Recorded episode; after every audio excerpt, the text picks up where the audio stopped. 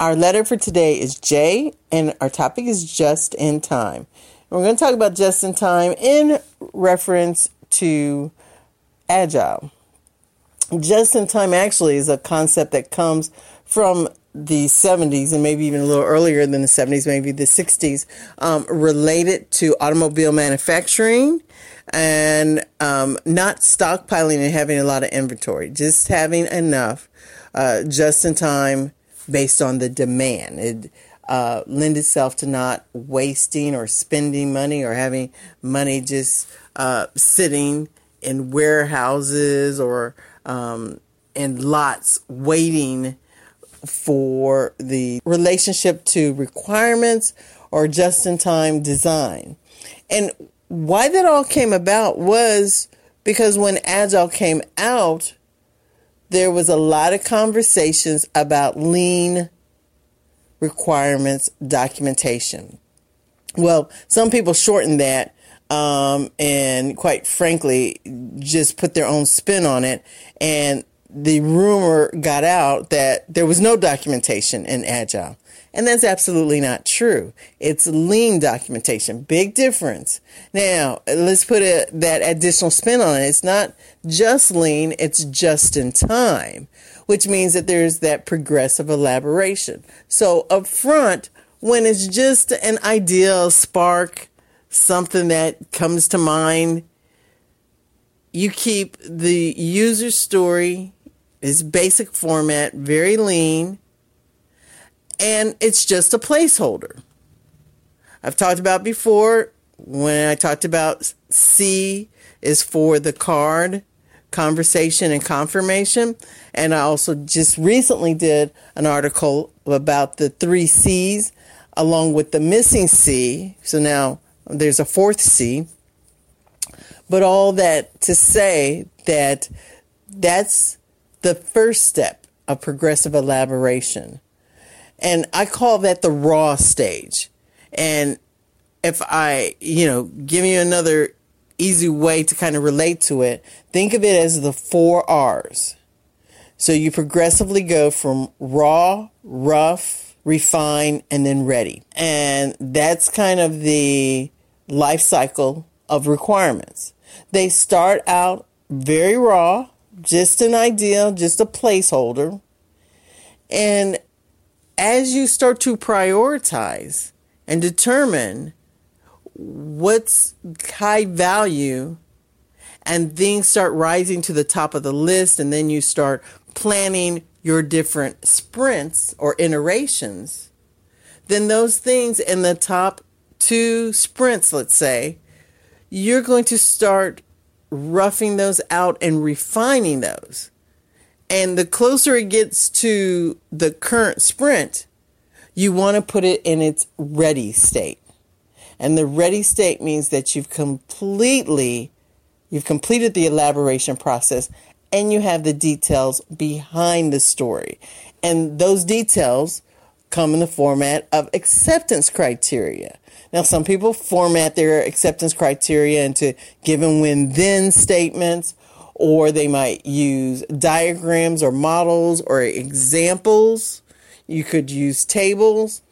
And, and basically, whatever you would need to elaborate requirements in a way that's consumable, easy to remember and digest by those people who are going to be using the user story to have conversations, to design and build.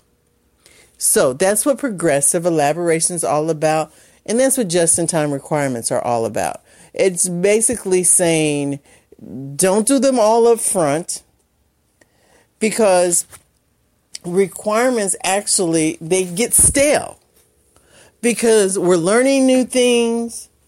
The user's understanding is evolving, and ultimately they get a clearer understanding. They learn some things. And so you, what you might have thought in the beginning, now you have new information and you want to incorporate that into your thought process and ultimately into your solution. So this is why you don't want to try to come up with all the answers up front. you want to be able to incorporate lessons learned uh, along the way. Now, just a, a couple of other key points in regards to just in time requirements. And if this is a topic you want to take back and with your team, again, a lot of our little ten and twenty minute tidbits are great topics to take back for your retrospect and team conversations or lunch and learns, for you to kind of look at how you're doing things and to see if how these can be incorporated. So let me read a little bit from my reference. And this particular reference is from the website the witt dot com. And uh, the topic is just-in-time requirements analysis, which they took uh, the first letter of just-in-time requirements analysis, and they called it JITRA, J I T R A. And basically, they say that just-in-time requirements analysis is a B A, that's business analysis approach, based on lean, agile, Kanban practices. The two principles underlying JITRA are the requirements. Number one, should only be identified when they are needed and should only be defined at the level of detail required. Now, again, two key points. Again, not until the requirements are prioritized, in this case, not until the user stories are prioritized, do we need to fully elaborate on them, okay? Um, in some cases, the story might stay at a very high level, at an epic level, and it's not until it gets prioritized or that we start working on that feature area that you would elaborate and break that epic down. Only when you need it. Because in Agile, you are prioritizing things and you're also deprioritizing things. So why elaborate on something that might end up being off the list and never developed? You don't want to waste that time on the requirements. The other piece here, it says, should only be defined at the level of detail required. Well, what is required is based on who the consumers are. Your tester, your developer, your designer, maybe your shared services. What do they need in order for them to fully understand the story, understand how it needs to be tested? What would make that story a success when all is said and done? And also, what is needed for them to give an estimate that they're confident in? That's what we mean by should only be identified when they are needed and only identified at the level that is required. So the first principle here aims to optimize the timing of requirements. Requirements should be delivered based on need rather than convenience. The development team needs this next versus this feature should be specified easily, right? And, you know, the other thing is, is that some people just thought, well, the B A, they're going to take two weeks and define all of the requirements. Then we're going to start development and design, and then we're going to start test after that. So it used to be very linear, and uh, it, one part of the process, the B A's role, had to stop before the next one started. Well, we've learned a whole lot of lessons there where it's better for this to be incremental. At the time the B A is defining them, having access to the developers and testers to have conversations, to have some back and forth about do we have enough information. And at any given point, the B A can ask, is this enough information? And when the team, those who are consuming it, say that's enough, you move on to the next story and the acceptance criteria. So the even the eliciting and collecting and putting together, defining and formatting what the requirements and acceptance criteria, I should say, look like on the user story should be agreed to by the team at that point in time. So every story is a little bit different. Some stories might be real quick, just a couple of bullet points. Others, you might have a wireframe, an example, a given win statement, a table with business rules. Um, but keeping it, again, as lean as possible, because you're going to have further discussions as you start designing and building. You're mainly just trying to Lock those down so that you're clear. There's expectations and everybody's in agreement as to what is needed, how much time it's going to take, and how you're going to test that successful outcome.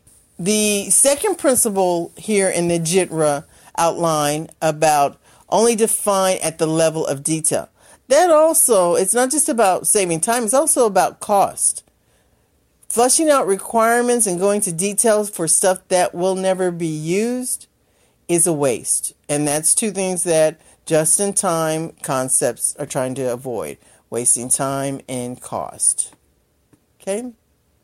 So this can be applied to whether it's the initial analysis, when you do the feature set, when you're doing the story analysis, and then even the after analysis action. So let's say that you're doing your, your testing and putting it in production and finding new things or enhancements that you want to add. Just get enough for that placeholder and you can go back and elaborate. Uh, that life cycle elaboration is raw, rough, refine, and ready. The four R's. So raw is when you come up with the initial idea, just the base user story.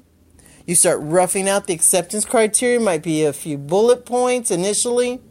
Then when something gets prioritized and gets to the top of the list, you can then you want to refine it.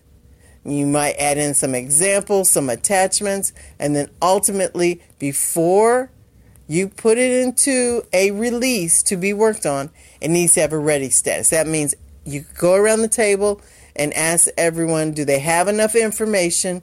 Are they confident in the estimate? If so, give a thumbs up. And when you have a thumbs up, that story is ready. So even from just as we have the high level and vague requirements, so is your estimate. You're just going to have a rough order, just maybe a t-shirt size, just kind of in the ballpark what the size of the story is. As you get more details, then you're going to refine the estimate. So they go hand in hand all the way up until ready when you're giving the thumbs up that you're fully confident in the final estimate. Okay? If the estimate grows way bigger than what you initially estimated, then break the story up into two or more uh, smaller stories. Okay? So, hope that gave you some perspective on just-in-time requirements. Visit the WITT, that's W I T T, so the W I T T dot com. That's our resource for uh, today's episode. And uh, hope you found that helpful and intriguing enough that you'll carry on some conversations with your teammates. Thanks for joining us for our Agile Alphabet Highlights A to Z. Stay with us.